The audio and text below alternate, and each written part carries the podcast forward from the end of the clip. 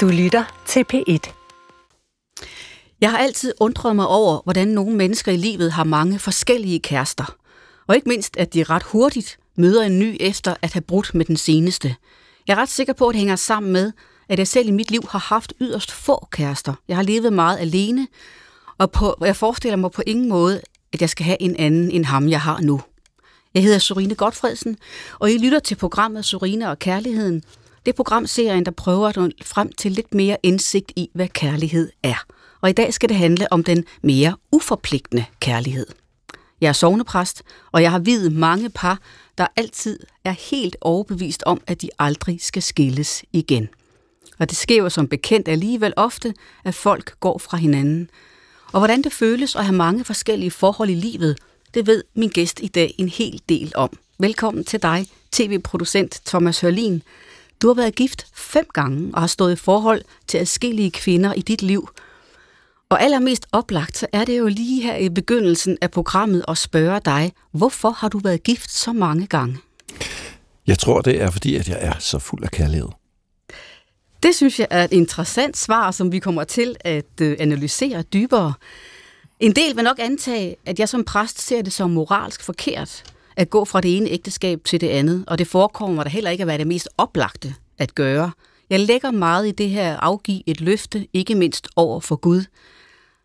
Men når jeg har så svært ved at sætte mig ind i en livsstil med mange forhold, så hænger det også sammen med, at jeg har svært ved at forstå, hvordan man rent følelsesmæssigt kan komme på højde med at være så tæt på så mange personer i sit liv.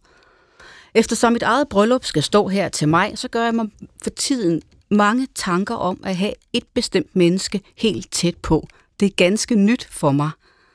Og det føles som et særdeles stort skridt at tage og sige ja til at leve sammen resten af livet. Derfor ser jeg frem til nu, Thomas, at tale med dig om, hvordan du ser på det. Og det skal naturligvis også ske i selskab med filosof og teolog Søren Kirkegaard, der er min faste følgesvend, og hvis store værk, Kærlighedens Gerninger, er bogen, som jeg disse programmer henter råd og vejledning i, og det ligger her på bordet ved siden af os. Og så skal jeg, som jeg plejer, fremsætte et postulat, der skal inspirere både os to her i studiet og lytterne mm. derude angående dagens emne. Og Thomas, postulatet i dag, det lyder sådan her. For hver gang man bryder et ægteskab eller afslutter et langt forhold, kan man svække sin egen evne til virkelig at ære kærligheden og forpligte sig på den. Hvad synes du om det? Ah, der er jeg helt fuldstændig uenig. Jeg tror, jeg mener præcis det modsatte. Altså, at øh, nu flere erfaringer man har med kærligheden, nu bedre bliver man til at være en god øh, partner. Det er jeg også meget interesseret i at få udfoldet, og vi kommer tilbage til det. Og øh, jeg synes, vi skal indlede med at høre noget om din kærlighedshistorie i livet. Den er lang, og som sagt, så involverer den en hel del kvinder, og vi skal nok lade være med at nævne navne eller gå i, i for meget i detaljer. Men jeg vil gerne forstå dit kærlighedsliv som et forløb. Og derfor så, øh, inden vi skal tale om dine fem ægteskaber, så vil jeg gerne høre lidt om den allerførste kvinde, som du var rigtig forelsket i.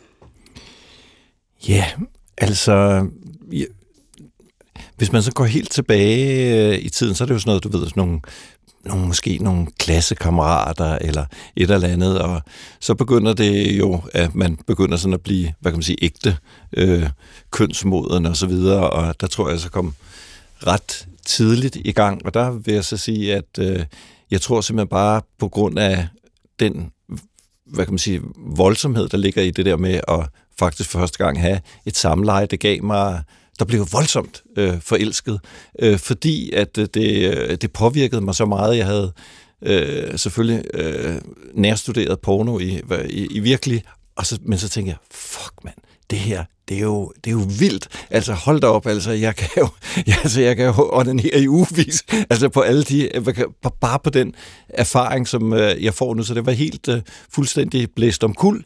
Øh, men øh, desværre så, øh, det, det var sådan en sommerhusgæst, jeg boede på det tidspunkt så i et sommerhusområde, så, øh, eller i, nær, hvad kan man sige, nogle sommerhus. Vi boede ikke i sommerhusområdet, men øh, nær øh, sommerhus mm. ude i, øh, i pris.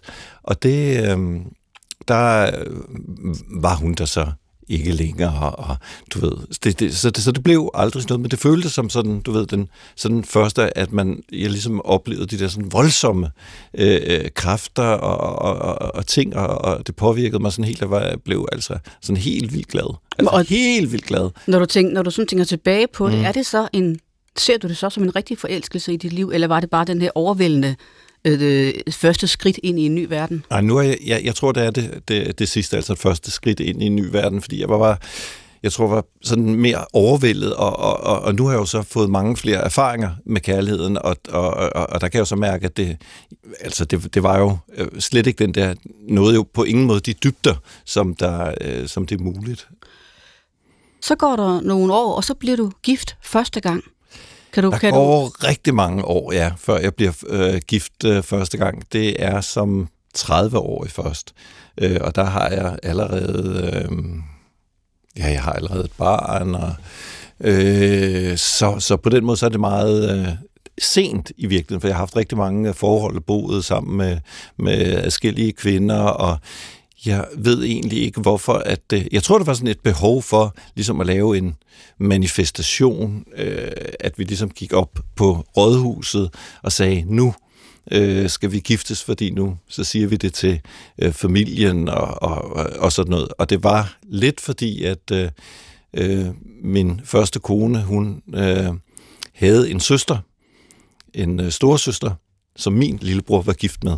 Så på den måde var det sådan lidt indviklet, øh, sådan rent øh, familiemæssigt, og så tror jeg, at, øh, ja, at vi på en eller anden måde havde behov for at gøre det sådan øh, officielt. Hvad lagde du i at blive gift på det tidspunkt?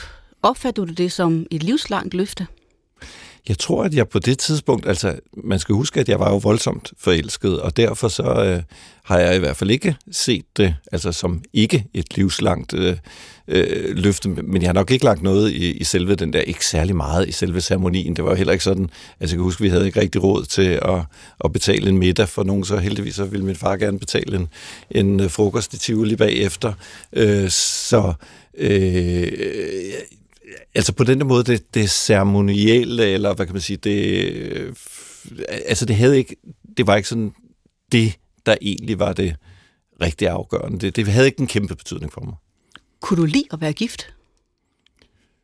På en eller anden måde synes jeg, det var meget, det var sådan lidt, lidt sejt, eller sådan noget. også fordi at jeg kommer fra et øh, sted, hvor øh, at, øh, vi ligesom var meget venstreorienteret, og ligesom også så, øh, og meget altså vokset op i kollektiv og sådan noget der, og så øh, ægteskabet som noget, øh, altså virkelig noget, noget småborgerligt film, som man skulle holde sig langt væk fra. Derfor så tror jeg heller ikke, jeg på det tidspunkt kunne have bevæget mig ind i en kirke, men det der med et... Øh, der var alligevel lidt ved det, ikke? så der var alligevel lidt sejt, eller der var et eller andet øh, sådan lidt grænseoverskridende. Et eller andet, der var et eller andet ved det, og jeg tror, det var derfor, vi gjorde det. Så går der nogen tid, og så begynder I så at finde ud af, at I ikke skal være gift mere. Hvordan, hvordan er det forløb? Jamen, jeg, det var et øh, på mange måder øh, kedeligt forløb. Altså, øh, vi fik en øh, søn, som jeg er utrolig glad for, også i dag selvfølgelig, eller meget i dag, og jeg har et dejligt forhold til øh, min øh, ekskone øh, også. Men dengang, jeg tror, øh, det var hårdt at få det der barn, og hun fik lidt en fødselsdepression. Jeg var enormt optaget af mit arbejde, plus at jeg så fik en øh, diskusprolaps. Øh, og øh, så der var sådan lidt, øh, der var mange ting, der ligesom øh, gjorde, at vi øh, kom fra hinanden. Øh, og, og ja, så det, så det var egentlig sådan, øh, det, det var sørgeligt, synes jeg. Var I enige om, I skulle gå fra hinanden? Ja, var vi enige? Altså, det var... Altså, det, jeg kan sgu ikke rigtig helt, hvordan øh, det egentlig var, om, øhm, om hun først gik fra mig, og så bagefter gik jeg fra hende, og sådan noget. Det, det, står, det kan jeg sgu ikke helt, helt huske. Jeg mener, det var sådan, at hun først gik fra mig, og så prøvede vi måske lidt igen, og så gik jeg fra hende. Noget den, den stil. Det var i hvert fald sådan, det var på en måde udramatisk. Altså det var ikke sådan, øh, altså selvfølgelig er sådan noget jo altid, øh, det, det, er jo, det er jo stort, og der er jo øh, børn involveret og, og så videre, men det var ikke, det var ikke sådan, altså der kom, selvfølgelig kommer der lidt nogle øh, dårlige følelser ind en gang imellem, men det var ikke, det var ikke sådan, at øh, vi blev uvenner. Hvor lang tid går der, inden du bliver gift anden gang? Mm rigtig lang tid. Rigtig, rigtig, rigtig lang tid, der går. I hvert fald, øh, i hvert fald 10 år. Ja. Øhm, ja.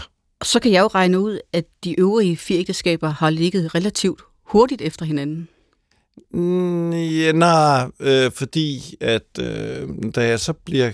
Ja, jo, jo, jo, det skal nok passe. Det er, ja, så må ja. regnestykket være. Ja, ja, det er sådan noget, jeg tænker, hvordan fanden regner jeg det ud? Måske har jeg regnet et eller andet forkert.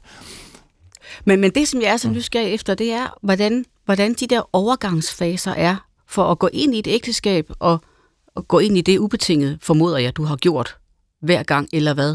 Nej, men det er fordi, at ægteskabet ikke på den måde, øh, altså det har jo måske været parforholdet, fordi at når jeg bliver først gift 10 år senere, så er det ikke fordi, at jeg ikke øh, har øh, øh, haft et forhold, der har jeg faktisk fået to børn med min øh, næste kommende kone, øh, og, og, og det har... Øh, og det har jo været meget mere betydningsfuldt, det der med børnene altså.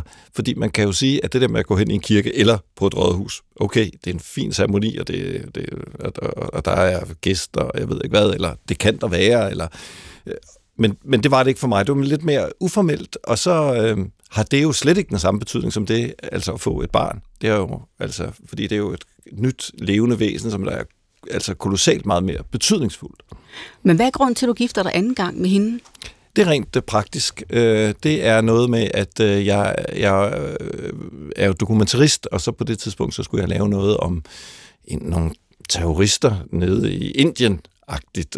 Og øh, så var min sådan, daværende kone var sådan, du ved, at du risikerer jo at dø, og sådan noget. Jeg sådan, ah, slap lige lidt af, og sådan noget. Så skændes vi lidt om det. Men så øh, blev øh, jeg så for ligesom at altså hvis man nu skulle dø, så kunne hun da i hvert fald arve og sådan noget der. Så tænkte jeg, okay, så går vi så ned på Gensoft Rådhus, og så øh, bliver vi gift. Og det var, du ved, øh, jeg tror kun, der var sådan et vennepar til stede. Det var slet ikke, øh, der var intet. Øh, I det andet var meget sådan praktisk. Det var en pragmatisk beslutning. Ja, ja.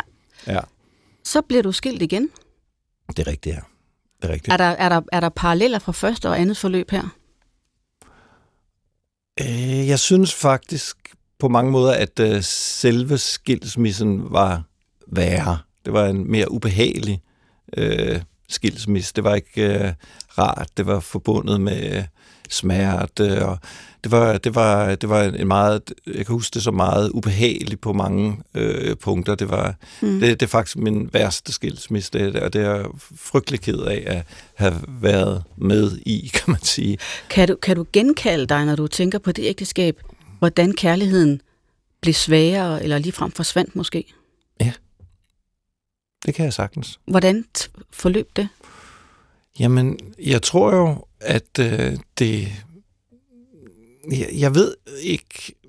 Ja, hvordan forløb det? Det forløb jo på den der... Øh, altså, det der i hvert fald er resultatet, det er, at øh, følelserne ligesom bliver mindre af det fællesskab, som øh, jeg har med min øh, ekskone der, øh, eller daværende kone, det bliver, det bliver sværere.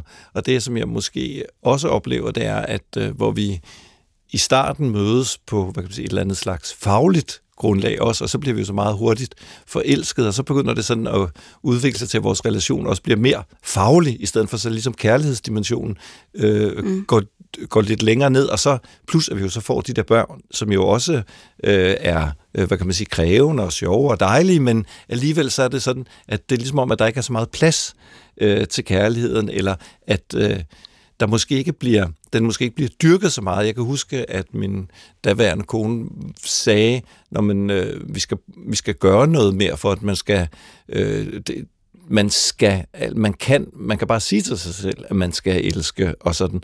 Og øh, det var jo sådan en, øh, ja, det tror en mormon, Stephen Covey, som jo er øh, øh, de syv gode vaner, øh, jo også, han er jo meget, altså meget af det der mormon, det er jo sådan noget, du ved, at øh, man kan gøre, man kan gøre, hvad man vil, og alt mm. muligt.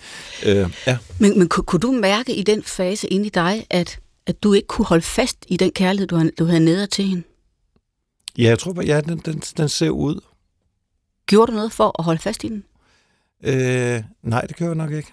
Eller det, det, jo, det gjorde vi jo, du ved, til parterapeuter, øh, og altså forsøgte jo på alle mulige øh, måder, øh, tror jeg. Og, men, men der er måske bare et eller andet, hvor jeg, altså som der kan være svært at forklare, fordi der er noget, hvor der ikke er nogen ord, hvor man bare også øh, lytter, øh, må lytte til sin krop, og, og, og det er meget den måde, som øh, hvad, mit kærlighedsliv har været. Det har været at sige, okay, der er flere dimensioner i livet, der er det, som du kan i tale sætte, du kan øh, finde ud af, du kan du ved, formulere dig omkring det, men det er meget svært for mig mm, egentlig at formulere. Der, der prøver jeg ligesom at sige, jamen jeg følger, jeg følger min min pik, eller jeg følger det, som jeg kan mærke. Jeg følger noget, der er mere fysisk end, øh, end, øh, end den der sådan rationelle, jamen, du kan gøre ting. Mm.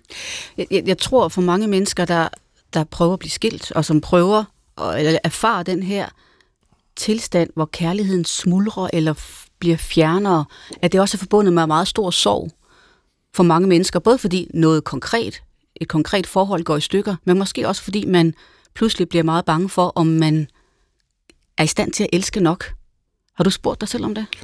100 procent. Altså, det er, jo en, det er jo frygteligt. Altså, det der med, at du har været enormt tæt øh, på et menneske. Det har været det tætteste menneske øh, i dit liv. Det har været enormt betydningsfuldt. Så når at den relation ligesom stopper, så bliver du mærkeligt tom indeni, og du føler også en enorm selvkritik, selvkritik, fordi du har tænkt, det her, det var jo det, jeg ville. Det er jo et projekt, det er jo noget, jeg ikke... Hvorfor fanden kunne jeg ikke finde ud af det? Hvad er det, jeg har gjort galt? Og jeg ved ikke, om man kan kalde det en depression, men altså min erfaring er, at det tager sgu et par år eller sådan noget, øh, mindst, hvor du ikke, du kan ikke sådan, du ved, man tænker, når nu er man blevet skilt, og så skal man bare ud i byen, og så skal man feste, og så skal man være sammen med alt muligt. Det, det har jeg aldrig sådan rigtig kunnet. Det har virkelig taget lang tid for mig, fordi at det, at det er et eller andet, man, man kan slet ikke få sig selv op til det, fordi man nærmest er sådan en halvdepressiv tilstand, hvor du ikke er i stand til egentlig at få noget glæde op i det, fordi du er, jeg, jeg ved ikke, om det er en selvkritik, eller hvad mm. fanden det er, men øh, sådan har jeg oplevet det. Jeg har, aldrig, jeg har faktisk aldrig selv prøvet at gøre noget forbi. Så jeg har aldrig prøvet at beslutte mig for at forlade nogen. Og blandt andet fordi, præcis som du beskriver nu, at jeg har simpelthen været bange for at træde ud i det der tomrum, hvor både den person forsvinder for mig, helt konkret i min hverdag, men hvor jeg også bliver bange for at, at fortryde selvfølgelig, og siger til mig selv, at der, jeg får den der selvbebrejdelse, der er bare noget, jeg overhovedet ikke gjorde godt nok. Og dermed siger jeg ikke, at man altid skal blive, men jeg bare for at øh, sige, at jeg virkelig godt forstår den der øh, følelse, der må følge en noget tid. Alligevel, så finder du mod til at blive gift tredje gang. Ja, ja, og det, ja, det er jo så også efter en, en, en periode, fordi så lige pludselig så kommer der jo så den, at man lige pludselig så liver man op, det ligesom er efter en depression, eller det bliver forår, eller et eller andet, så begynder ens sanser og, øh, og, og, og fungere igen, og, og, og, og så møder jeg så øh, min næste kone, som jeg bliver altså også sådan voldsomt forelsket i, og der sker det jo, at hun faktisk øh, gerne vil, øh, eller hun vil giftes i en kirke, og det skal foregå i hendes hjemby, og det er øh, meget, meget fint, øh, det hele, og øh, så er der jo det problem, at jeg øh, sådan set har fået meldt mig ud af folkekirken, og ikke rigtig har altså haft nogen som helst sådan religiøst øh, øh, ting, og... Øh, men vi kommer så ind, øh, vi skal jo til samtale til den der, hos den der præst, som jo faktisk er sådan rimelig kritisk over for mig i forhold til det der med, nu skal du være tredje gang, ja. og, øh, og er jeg nu øh, også parat til det, og sådan noget. Jeg bliver sådan lidt mukken øh, over, at øh, føler, det er en meget uretfærdig behandling, selvom jeg så godt, godt kan se, at der er selvfølgelig nogle øh, klare pointer der. Men det er meget, øh, altså det foregår med punkt og pragt, og kæmpe kirkebryllup, og altså det er første gang, der er sådan der er et ægte bryllup, hvis man kan sige det på mm. den måde, i, i mit liv. Og det var meget, øh, meget, meget stort, og stor fest. Og, Kunne du øh, lide at være i det? Jeg elskede det. Jeg elsker fest. Jeg elsker også at være i centrum, og jeg elskede øh, min øh, øh, kommende eller kone der, og alt var på den måde fantastisk. Jeg inviterede alle mulige. Jeg kan bare huske en ting, der var mega pinlig det var, at jeg skulle også skrive en, en bryllupstale.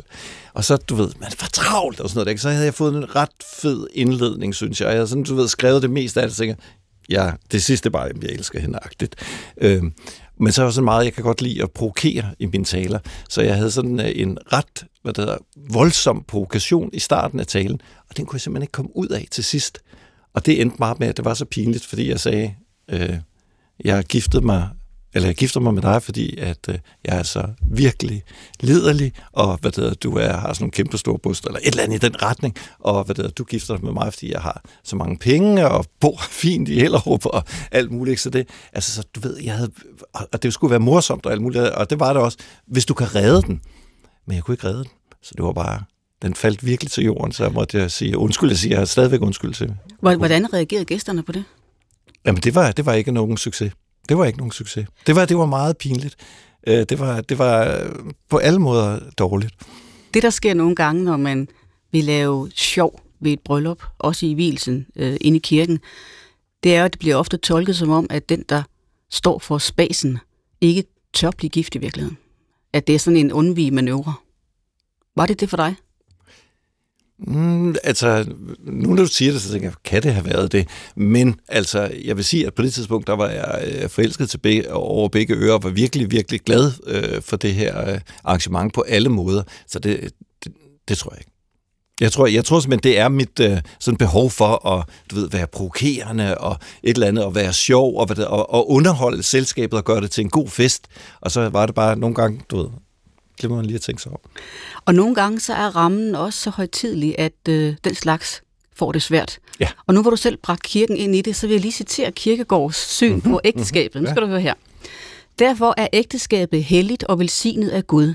Det er borgerligt, til ved dette tilhører de elskende staten og fødelandet og medborgeres fælles anlægner. Det er poetisk, uudsigeligt som forelskelsen er det, men beslutningen er den samvittighedsfulde oversætter, der sætter sværmeriet over i virkelighed.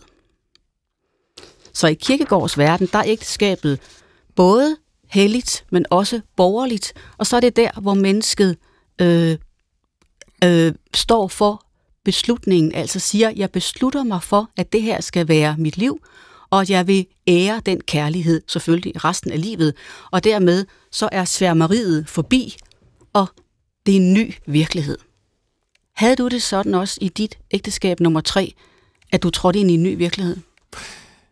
Ja, øh, og, men det synes jeg egentlig også, nah, altså jeg, jeg synes, det er den samme virkelighed, som når jeg har været øh, forelsket i, øh, i kvinder før.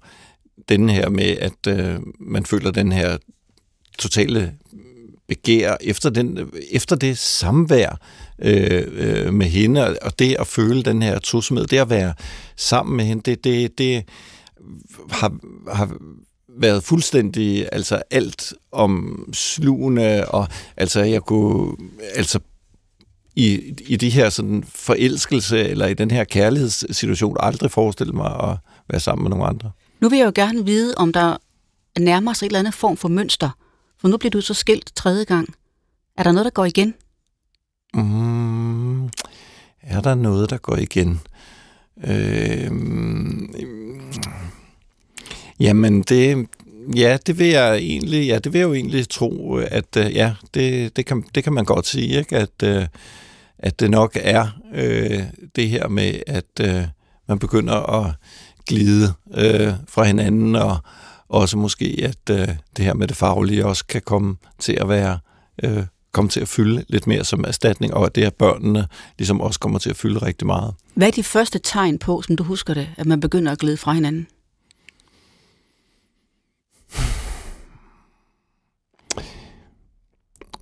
Jamen, det, det, det er vel nok... Øh, jeg tror, det er sådan en slags... Øh, en, en ny slags øh, eventyrlyst, ikke? Og tænke, nå, hvad øh, skal der ellers øh, ske, øh, hvad der er arbejdet nu mere interessant, at der er andre ting, som det kan være, det, det der sværmeri, eller, eller at der er noget andet, der ligesom øh, påkalder sig opmærksomhed, og, og da den her øh, ting har været ekstrem intenst, så man måske også behov for ligesom at komme lidt væk fra den, og så skal den måske finde sit eget leje, og det... Øh, og, og, og det, det kan måske være svært.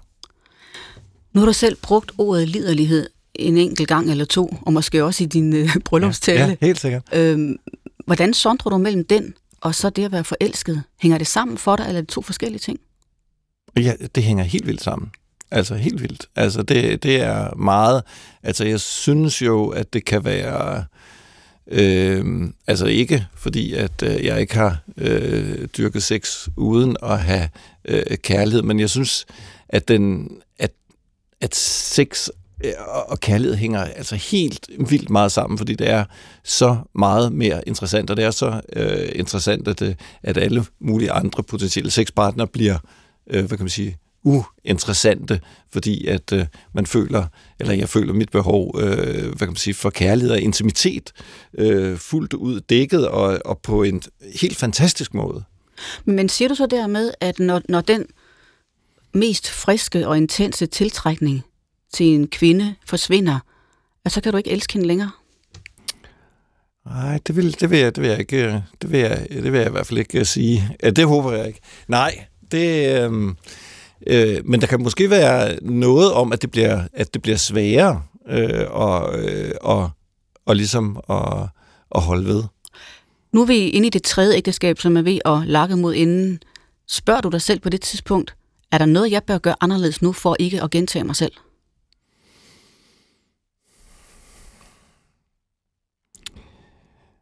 Jeg, jeg, jeg tror simpelthen ikke, jeg har været i stand til at, at evaluere så godt. Altså selvfølgelig så har jeg på overfladen måske stillet øh, det spørgsmål, fordi det øh, selvfølgelig må have trængt sig på, men jeg er ikke sikker på, at det har ligesom virkelig øh, været sådan bestemmende for øh, min opførsel øh, på nogen måde.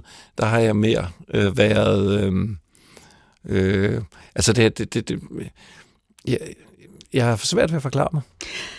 Da vi så nærmer os dit fjerde ægteskab, og du så siger til dine venner og børn og bekendte, jeg skal giftes, er der så nogen, der siger til dig, Thomas, tænk dig nu om. Synes du virkelig, du skal giftes fjerde gang? Ja, det er der. Altså det er ikke noget øh, ægteskab, som der ligesom bliver, øh, som folk har været øh, øh, hverken øh, familie eller venner. Jo, altså efterhånden, men, men selve tanken om det, fordi jeg måske gerne ville have haft det øh, tidligere, det har været, der har været sådan lidt modstand imod det forhold, fordi at det var en øh, betydelig øh, yngre kvinde, og det var sådan lidt, og skulle jeg nu igen, og hvad er meningen? Og, så det var sådan mere øh, kontroversielt, kan man sige. Og det gjorde jo, øh, ja, det, det, det, det gjorde, at det var en lidt, øh, en lidt sværere ting, og øh, jeg valgte jo så at blive gift øh, på hjemme øh, i haven, hvor jeg så fik en borgerrepræsentant til at komme og, hvad det hedder, og holde en tale, så det var sådan ikke, altså den her så øh, meget kirkelig, meget mere, hvad kan man sige, måske en markering end egentlig sådan det store officielle bryllup. Jeg tror også, jeg havde nogle økonomiske vanskeligheder på det tidspunkt, så vi havde heller rigtig lige råd til ligesom at lave den, øh, den helt store. Men var det, var det dig, der tænkte, hende vil jeg simpelthen giftes med, og så friede du, eller var det hendes, hendes idé mest? Jamen, jeg tror, at det har været sådan en kombination. Jeg ville jo, jeg har jo helt sikkert øh, friet og så videre, og så er der gået noget tid, og så, du ved, så skulle man jo også ligesom leve op til øh, det her, øh, det her bryllup, og, og det synes jeg faktisk var lidt vanskeligt, fordi at øh, man vil jo gerne have, at det så... Nu havde jeg jo prøvet at lave det der store bryllup, så jeg ah, fanden stod i at lave et mindre bryllup. Det, det, det var jeg ikke så interesseret i. Men øh, så var der økonomien var lidt øh, skidt og sådan noget der, og, og så ville hun jo alligevel øh, rigtig gerne, og så tænkte jeg, okay, så må vi jo lave et kompromisbryllup, fordi at øh, det skal øh, altså man skal jo heller ikke øh, skuffe, og man kan jo heller ikke trække det ud i evigheder og sådan. Men nu tror jeg, at jeg spørger på rigtig mange lytteres vegne, når jeg mm. siger, når du så går rundt og klæder dig fint på og gør dig klar til det her bryllup, mm. har du så en indre dialog med dig selv, hvor du øh, diskuterer internt, er det her nu også en god idé? Tror jeg ubetinget på det her? Er jeg i gang med at begå en ny fejl? Øh, jo, men så kan du sige, så skulle den fejl jo være der hele tiden. Altså selve bryllupsdagen, den er jo på en eller anden måde ligegyldig. Altså den er et noget, en ceremoni, men det Altså, hvad er det i virkeligheden i forhold til den dagligdag, du står med 24-7? Altså, der går du rundt, der er du der. Det, det, det, det er jo der, hvor du føler det. Jeg føler lidt, at sådan nogle ceremonier måske er mindre øh, sådan betydningsfulde, så jeg vil sige, at det spørgsmål er jo et spørgsmål, som man hele tiden skal stille sig selv. Nu skal jeg som sagt giftes til mig, så jeg vil godt lige forsvare begrebet ceremoni lidt. For når vi har ceremonier, og også hvileseceremonien, så er det øh, klart, at der kommer en hverdag bagefter. Mm-hmm. Men selve det at træde ind i en ceremoni og love noget meget højtidligt, mens alle kigger og øh, husker det, det kan jo godt sætte meget dybe spor i mennesker. Mm. Ceremonier har menneskeheden altid haft. De betyder noget. De er jo ikke tilfældige. 100%. 100%. Så har du, har du spurgt dig selv om, hvad, om du har... Øh, hvor er du henne i sådan en ceremoni? Lad mig spørge sådan. Er du der rigtigt? Øh, nej, ikke rigtigt, nej. Det er ikke. Hvor er du henne så? Jamen, øh, jamen, jeg tror, jeg er... Altså, det her, det er jo ligesom en jeg ved ikke, en julefrokost, en fest, øh, et eller andet andet. Det, det er ligesom en stor sammenkomst, hvor man gerne vil være øh, hvad det er, en god vært for øh, sine gæster, og selvfølgelig så vil man jo også øh, hvad det er, gøre det godt for ens kommende kone og, og, og være der. Øh, ceremonien, der tror jeg, det har kun været det der kirkebryllup, ikke? fordi der er alligevel der er jo noget med kirker. Jeg vil sige, der er noget med kirker. Fordi det er den der, altså der, der bliver der gjort den, altså ceremonien er bare vigtigere, selvom at det er lidt kedelige lutherske kirker, hvor det ikke er så flot oh, oh. indeni, ikke? Men, men, men altså, ja. stadigvæk det der med, at der, altså det der kirke, og du ved, man skal lægge sig ned på knæ, og der, mm. der er mm. de der ceremonier, det, det, det, det tror jeg har, eller øh, jeg mener, det er, er ret øh, altså vigtigt, eller jeg, jeg kan sagtens forstå det, altså den religiøse betydning, og at jeg også tror, at det er med til, at det taler til noget andet end, hvad kan man sige, end, end hovedet at det også kommer til at tale til din krop på en eller anden måde, fordi der ligger, hvad kan man sige, alle de her ting, musikken, øh, lokalet, øh, kjolerne, altså mm. alting, altså hele, hele ceremonien er. Men jeg kunne rigtig godt tænke mig at vide, når du så har stået ved nogle ceremonier og ikke helt været der, har du så været bevidst om, at du har været et andet sted, end hende du skulle giftes med? Har I talt om det? Har I været klar over, at I har været to forskellige steder?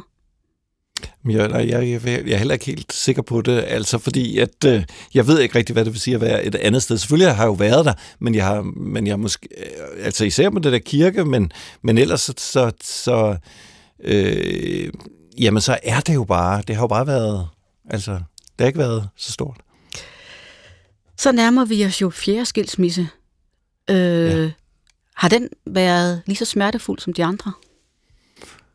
Ja, det var heller ikke rart. Det var heller ikke, øh, det var bestemt ikke øh, nogen rar øh, skilsmisse, og det var, det var på mange måder også øh, mega ubehageligt. Det, der gjorde det en lille smule lettere, det var, at der ikke var børn involveret. Øh, fordi at øh, børn gør jo bare noget helt... Altså, hun havde jo levet sammen med mine børn, så på den måde havde der været børn involveret, men vi havde ikke nogen fælles børn, og det gør jo også en forskel. Og, øh, så men, men, men bestemt en ubehagelig oplevelse. Sagde du til dig selv dengang, nu skal jeg ikke giftes mere? Ja. Og så ved jeg også, at du jo også undervejs har været din kone utro. Det har jeg. Hvordan, hvordan er det noget, der i dag får dig til at tænke, at det var en del af årsagen til, at de ægteskaber, de ikke lykkedes? Jeg vil sige det på den måde, at øh, det er jo ikke kun mig, der har været øh, dem utro. De har også været mig utro. Men, men det er jo ikke, det skal jo ikke være en, et, et spørgsmål om det. Øh, det her, det her tror jeg der også har været, hvad kan man sige, en del af, øh, hvad kan man sige, af, jeg ved ikke, om det er årsagen, for det tror jeg ikke. Jeg tror mere, det er virkningen.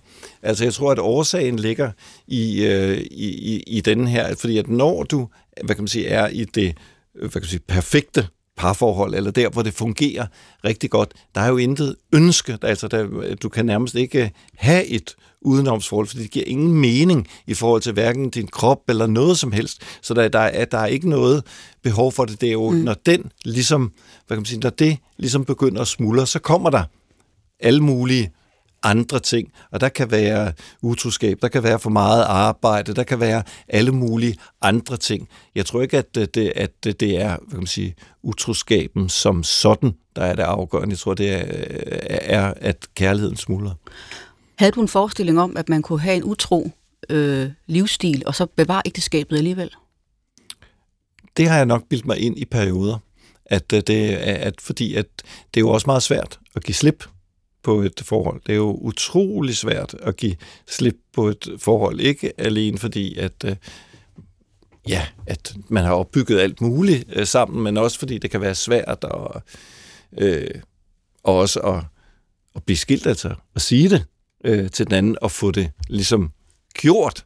Fordi at du begynder jo at opføre dig på, altså hvis du for eksempel er utro, så opfører du dig jo på en man kan sige, en kedelig, mm. måske endda uetisk øh, måde over for et andet øh, menneske. Det er jo ikke, øh, det, det, er jo, det er jo ikke, det er jo ikke godt. Og jeg sagde i min indledning det her med jo, at jeg har svært ved at helt at begribe det her med, hvordan man kan mobilisere følelser så stærkt for så mange mennesker og sådan efter hinanden. Så vi skal jo lige have med, at det, det sker jo faktisk igen, hvor du bliver gift femte gang. Ja, nu er det jo sådan, at jeg har kommet til at lyve lidt, eller jeg har husket forkert. Jeg er simpelthen ikke blevet gift femte gang endnu.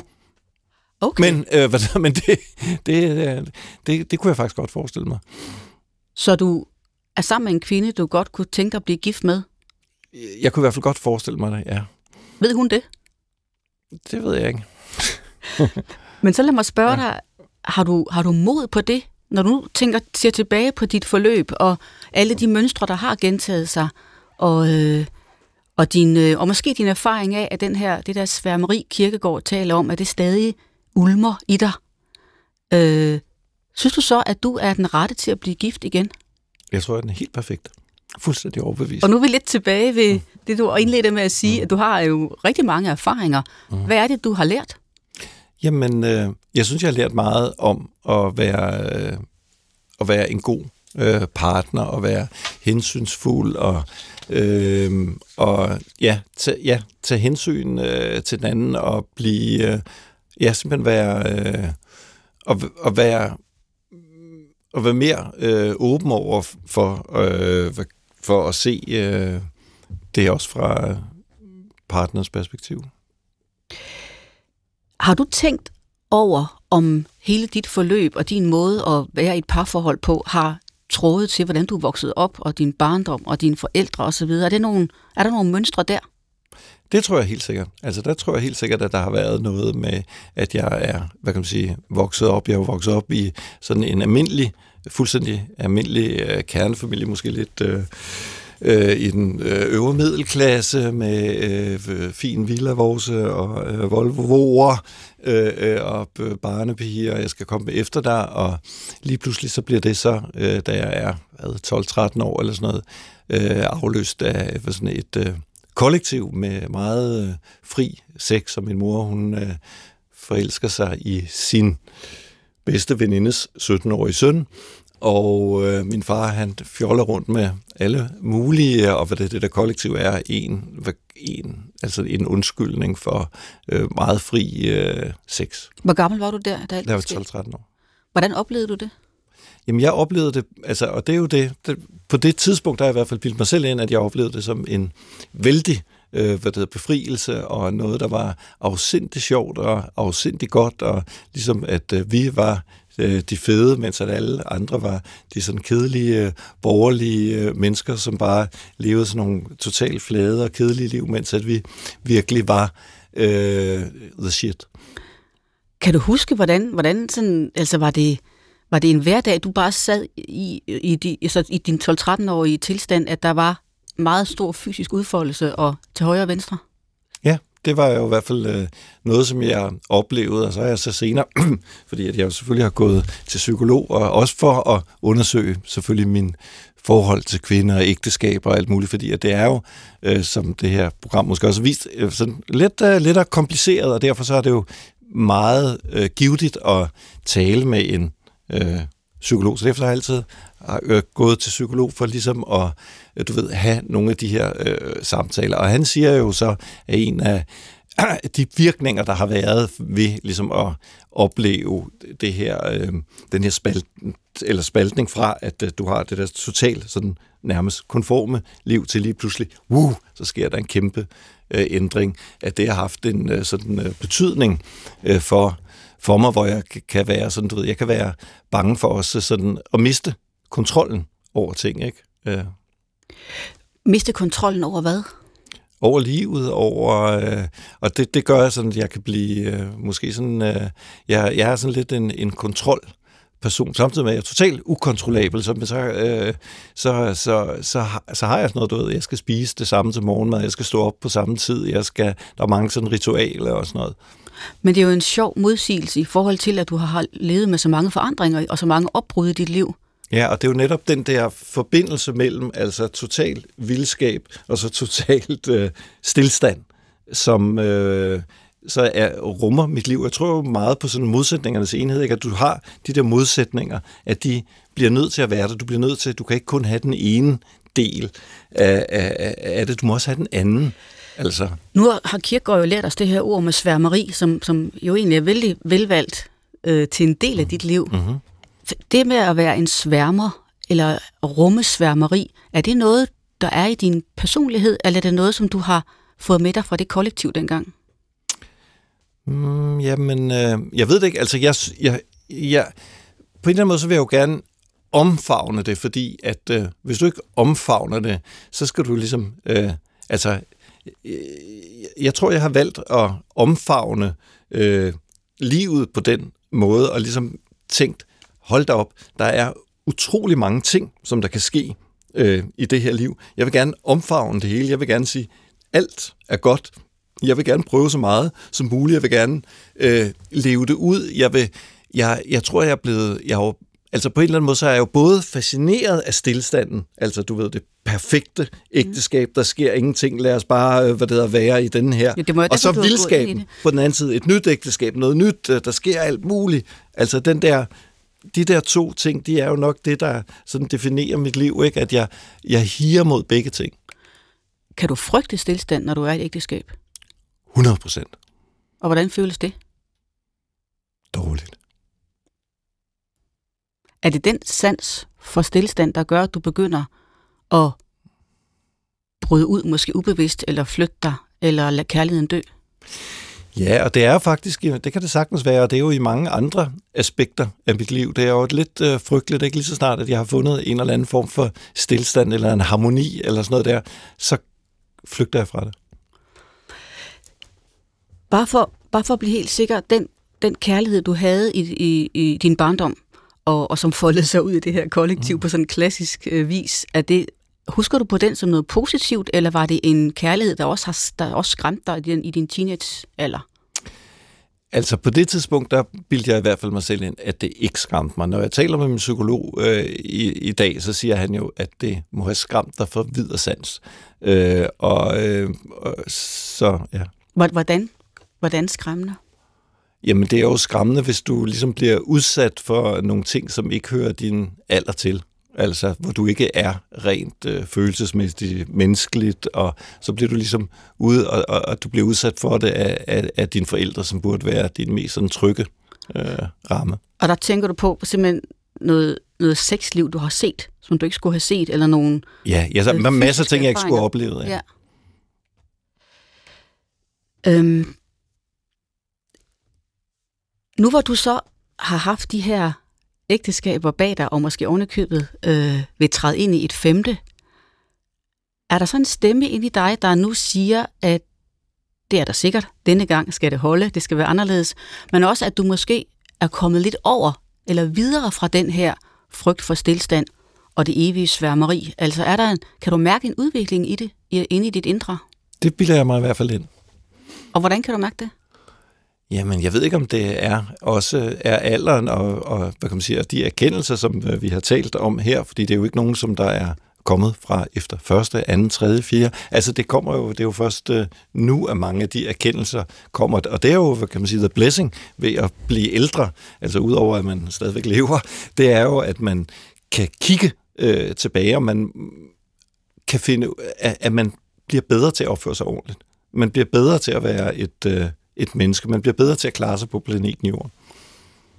Når du ser tilbage på dine fire ægteskaber, og nu siger du selv den her sætning, at man bliver bedre til at opføre sig ordentligt. Hvad er det så for en Thomas, du ser øh, bag dig? Var det en mand, som ikke opfører sig ordentligt? Eller som var det en lille Thomas, der ikke havde rigtig andet valg? Eller hvordan, hvordan, hvordan formulerer du dit eget ansvar? Hvordan formulerer jeg mit eget ansvar? Øhm, det tror jeg, jeg har svært ved at egentlig at svare på det, for det er, jo, det er jo klart, men man skal jo hele tiden tænke på. Altså lige nu, så står jeg jo, og så synes jeg, at jeg er helt perfekt, og alt, hvad der er sket op til nu, har gjort, at jeg er den her perfekte person. For 10 år siden, der har jeg jo haft nøjagtigt den samme øh, tanke, men jeg har alligevel været en anden person for 10 år siden. Så derfor så tror jeg, at man hele tiden trækker nogle nye erfaringer, og man forandrer sig som menneske. Så jeg er jo et helt andet menneske i dag, end dengang jeg blev øh, gift for første gang som 30-årig. Men hvis du dengang mente, jeg er egentlig ret god, som jeg er, og så viste der sig alligevel at være en masse ting, du ikke havde styr på, det kan jo også være gældende nu så. Det kan det. Hvad er det, der får dig til at tro, at det er anderledes?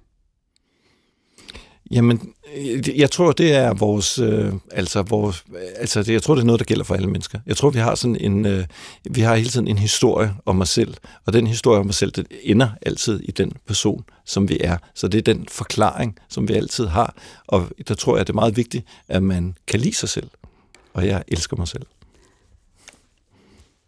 Elsker du også ham, du var tidligere? Nu, altså, jeg, det er jo nemmere at se de fejl, som, altså det er jo altid nemmere, altså bagklogskab, altså hold da op, det her meget af, altså helt vildt meget, og, øh, og, øh, men altså på de præmisser, der var dengang, altså jeg synes, det er svært at kritisere bagud i tiden. Det, det, jeg, jeg, jeg, jeg er ikke rigtig i stand til det. Jeg tror ikke, der kommer noget klogt ud af det. De fire kvinder, som du var gift med, har du, øh, er du gode venner med dem i dag? Faktisk er der lidt problemer med den sidste, men ellers er jeg rigtig gode venner med dem, ja. Taler du med dem om, hvem I var, og, og, og hvorfor tingene gik, som de gik? For det kan man jo også lære noget af. Det kan man lære meget af, og det har jeg gjort med mellemrum, vil jeg sige. Øh, jeg vil nok sige, at øh, jeg vil også sige, at øh, ligesom at jeg mener, at man bliver bedre til at være gift, så kan man også blive bedre til at blive skilt. Og jeg synes, at, jeg synes, at min tredje skilsmisse, den var eksemplarisk god. Altså, fordi der er også det involverede børn og sådan noget, men jeg synes, at det, det der med at opføre sig respektfuldt over for hinanden og tage hensyn og lade være, og du ved, at tale skidt om hinanden og øh, øh, virkelig, hvad der opretholde et, øh, et godt Altså det, det, det synes jeg, man kan lære rigtig meget af, for jeg synes, der er jo ikke noget mere irriterende end folk, som der lige er blevet skilt, eller sådan noget, som der, der bagtaler, eller du ved, kommer med historier om deres øh, tidlige ægtefælde. Jeg kan simpelthen ikke holde ud. Ægteskabet som sådan, det forbindes jo med, øh, med, med, med pligt, og, og, og det her med, at man træder ind i en tilstand, hvor man lover den anden at være tro altid. Og selvom vi lever i moderne tider, så er det jo stadigvæk det, som mange forbinder med ægteskabet, at det er kræver altså, at man er forpligtet, føler sig forpligtet på noget. Og jeg vil lige, øh, inden vi kommer tilbage til paradokset, for det gør vi lige om lidt, så vil jeg lige sige, at jeg er jo præst, og jeg ser også øh, verden gennem den, øh, den kristne tænkning, og dermed også ægteskabet som noget, der forpligter. Og med kirkegård ved min side, så kan man lige citere ham for, eller henvise til ham, at kirkegård var ikke, øh, sådan set ikke imod skilsmisser. Han mente egentlig ligesom dig, at hvis man virkelig ikke kan holde fast i den kærlighed, så i stedet for at sidde og klynke bittert over, at den er forsvundet, så er det i sidste ende trods alt at foretrække, at man handler og gør noget andet. Men når det er sagt, så mener Kirkegård naturligvis også, at ægteskabet virkelig forpligter. Og det gør det, fordi, siger han, at man skal prøve at træde, at træde ind i evigheden. Det er altid Kirkegårds ønske, at vi forholder os til evigheden, mens vi stadig er på jorden. Og når han med ægteskabet taler om evighed, så er det jo også en erkendelse i os af, at kærligheden må ikke stoppe. Og selvom den kan stoppe, og du, Thomas, ved det øh, på din egen krop, så må det altid være idealet for os, at kærligheden aldrig nogensinde må stoppe. Og det håber, det er det, som du øh, har i tankerne med dit femte ægteskab, at du også selv har indflydelse på, om den kærlighed, I to I nære til hinanden nu, om den kommer til at stoppe. Gør du dig selv tanker om nu, hvor meget indflydelse du selv har på, om det sidste ægteskab, eller det femte ægteskab, skal blive det sidste? Øh, ja, 100 procent.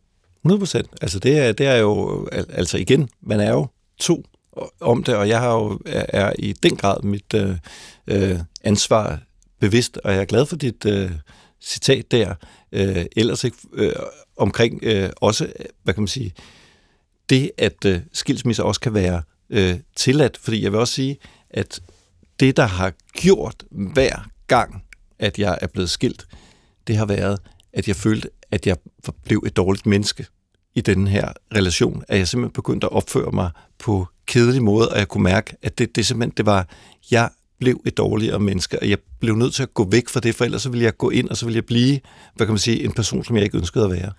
Nogle gange, når man går ind i noget, som man har prøvet nogle gange, og man siger til sig selv, det her vil jeg gøre anderledes nu end sidst, så kan man godt nogle gange lægge en slagplan ind i hovedet, eller se nogle bestemte scenarier for sig, man skal reagere på. Gør du også det nu? Jeg tror simpelthen ikke, jeg har visualiseret nok, øh, hvad der er. Det er nok ikke øh, så tæt på det femte ægteskab. så synes jeg lige, vi skal gå tilbage til postulatet. Nu læser jeg det lige højt igen. For hver gang man bryder et ægteskab eller afslutter et forhold, kan man svække sin egen evne til virkelig at ære kærligheden og forpligte sig på den.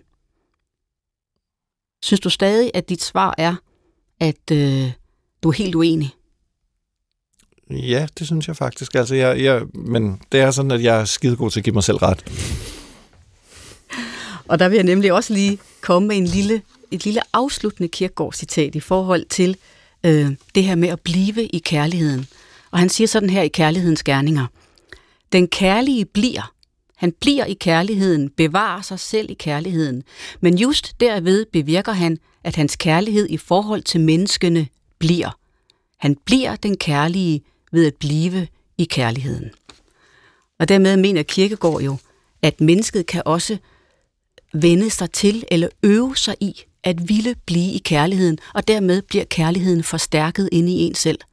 Og det er det, der nogle gange kan skræmme mig ved tanken om at skulle forlade et menneske, man har elsket. At hvad nu, hvis den evne til at elske, jeg havde sammen med den person, øh, bliver så svækket og så ringeagtet, at det går ud over min øvrige evne til at elske, fordi jeg bare ikke bliver i den kærlighed, der trods alt var. Jeg tror ikke, at man kan tvinge sig selv øh, til den slags ting. Jeg tror ikke, at det er sundt. Det, jeg kan meget bedre lide øh, den amerikanske filosof og religionsforsker Stephen Campbell, eller øh, hvad hedder, Joseph Campbell, som siger, follow your bliss. Altså, og der, dermed mener jeg jo, at du skal følge noget, som der er. Det er ikke bare din samvittighed, det er noget, der er stærkere end det. Det er også din krop.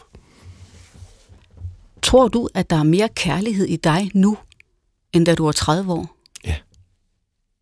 Hvordan kan du mærke det? Fordi jeg er blevet et uh, rundere og mere behageligt og mindre nervøst menneske.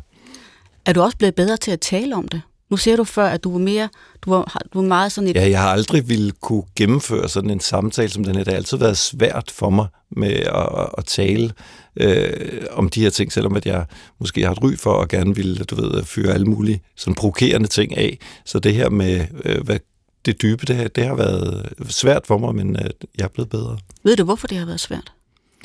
Øh, på grund af smerten i det. Hvad er det for en smerte?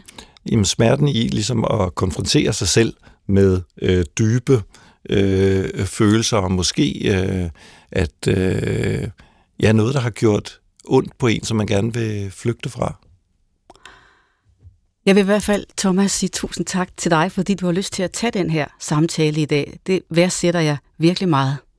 Selv tak. Og vores tak. tid er ved at være gået. Og jeg vil sige tak til dig, Thomas Sørlin, fordi du var gæst i denne udgave af Sorine og Kærligheden. Programmet var tilrettelagt af mig, jeg hedder Sorine Godfredsen, og min producer Mikkel Clausen.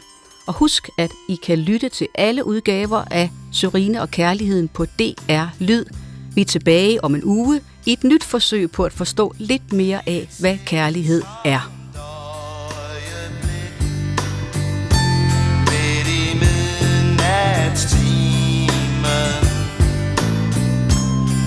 Tænker du på dagene, der gik og forsvandt i stimen?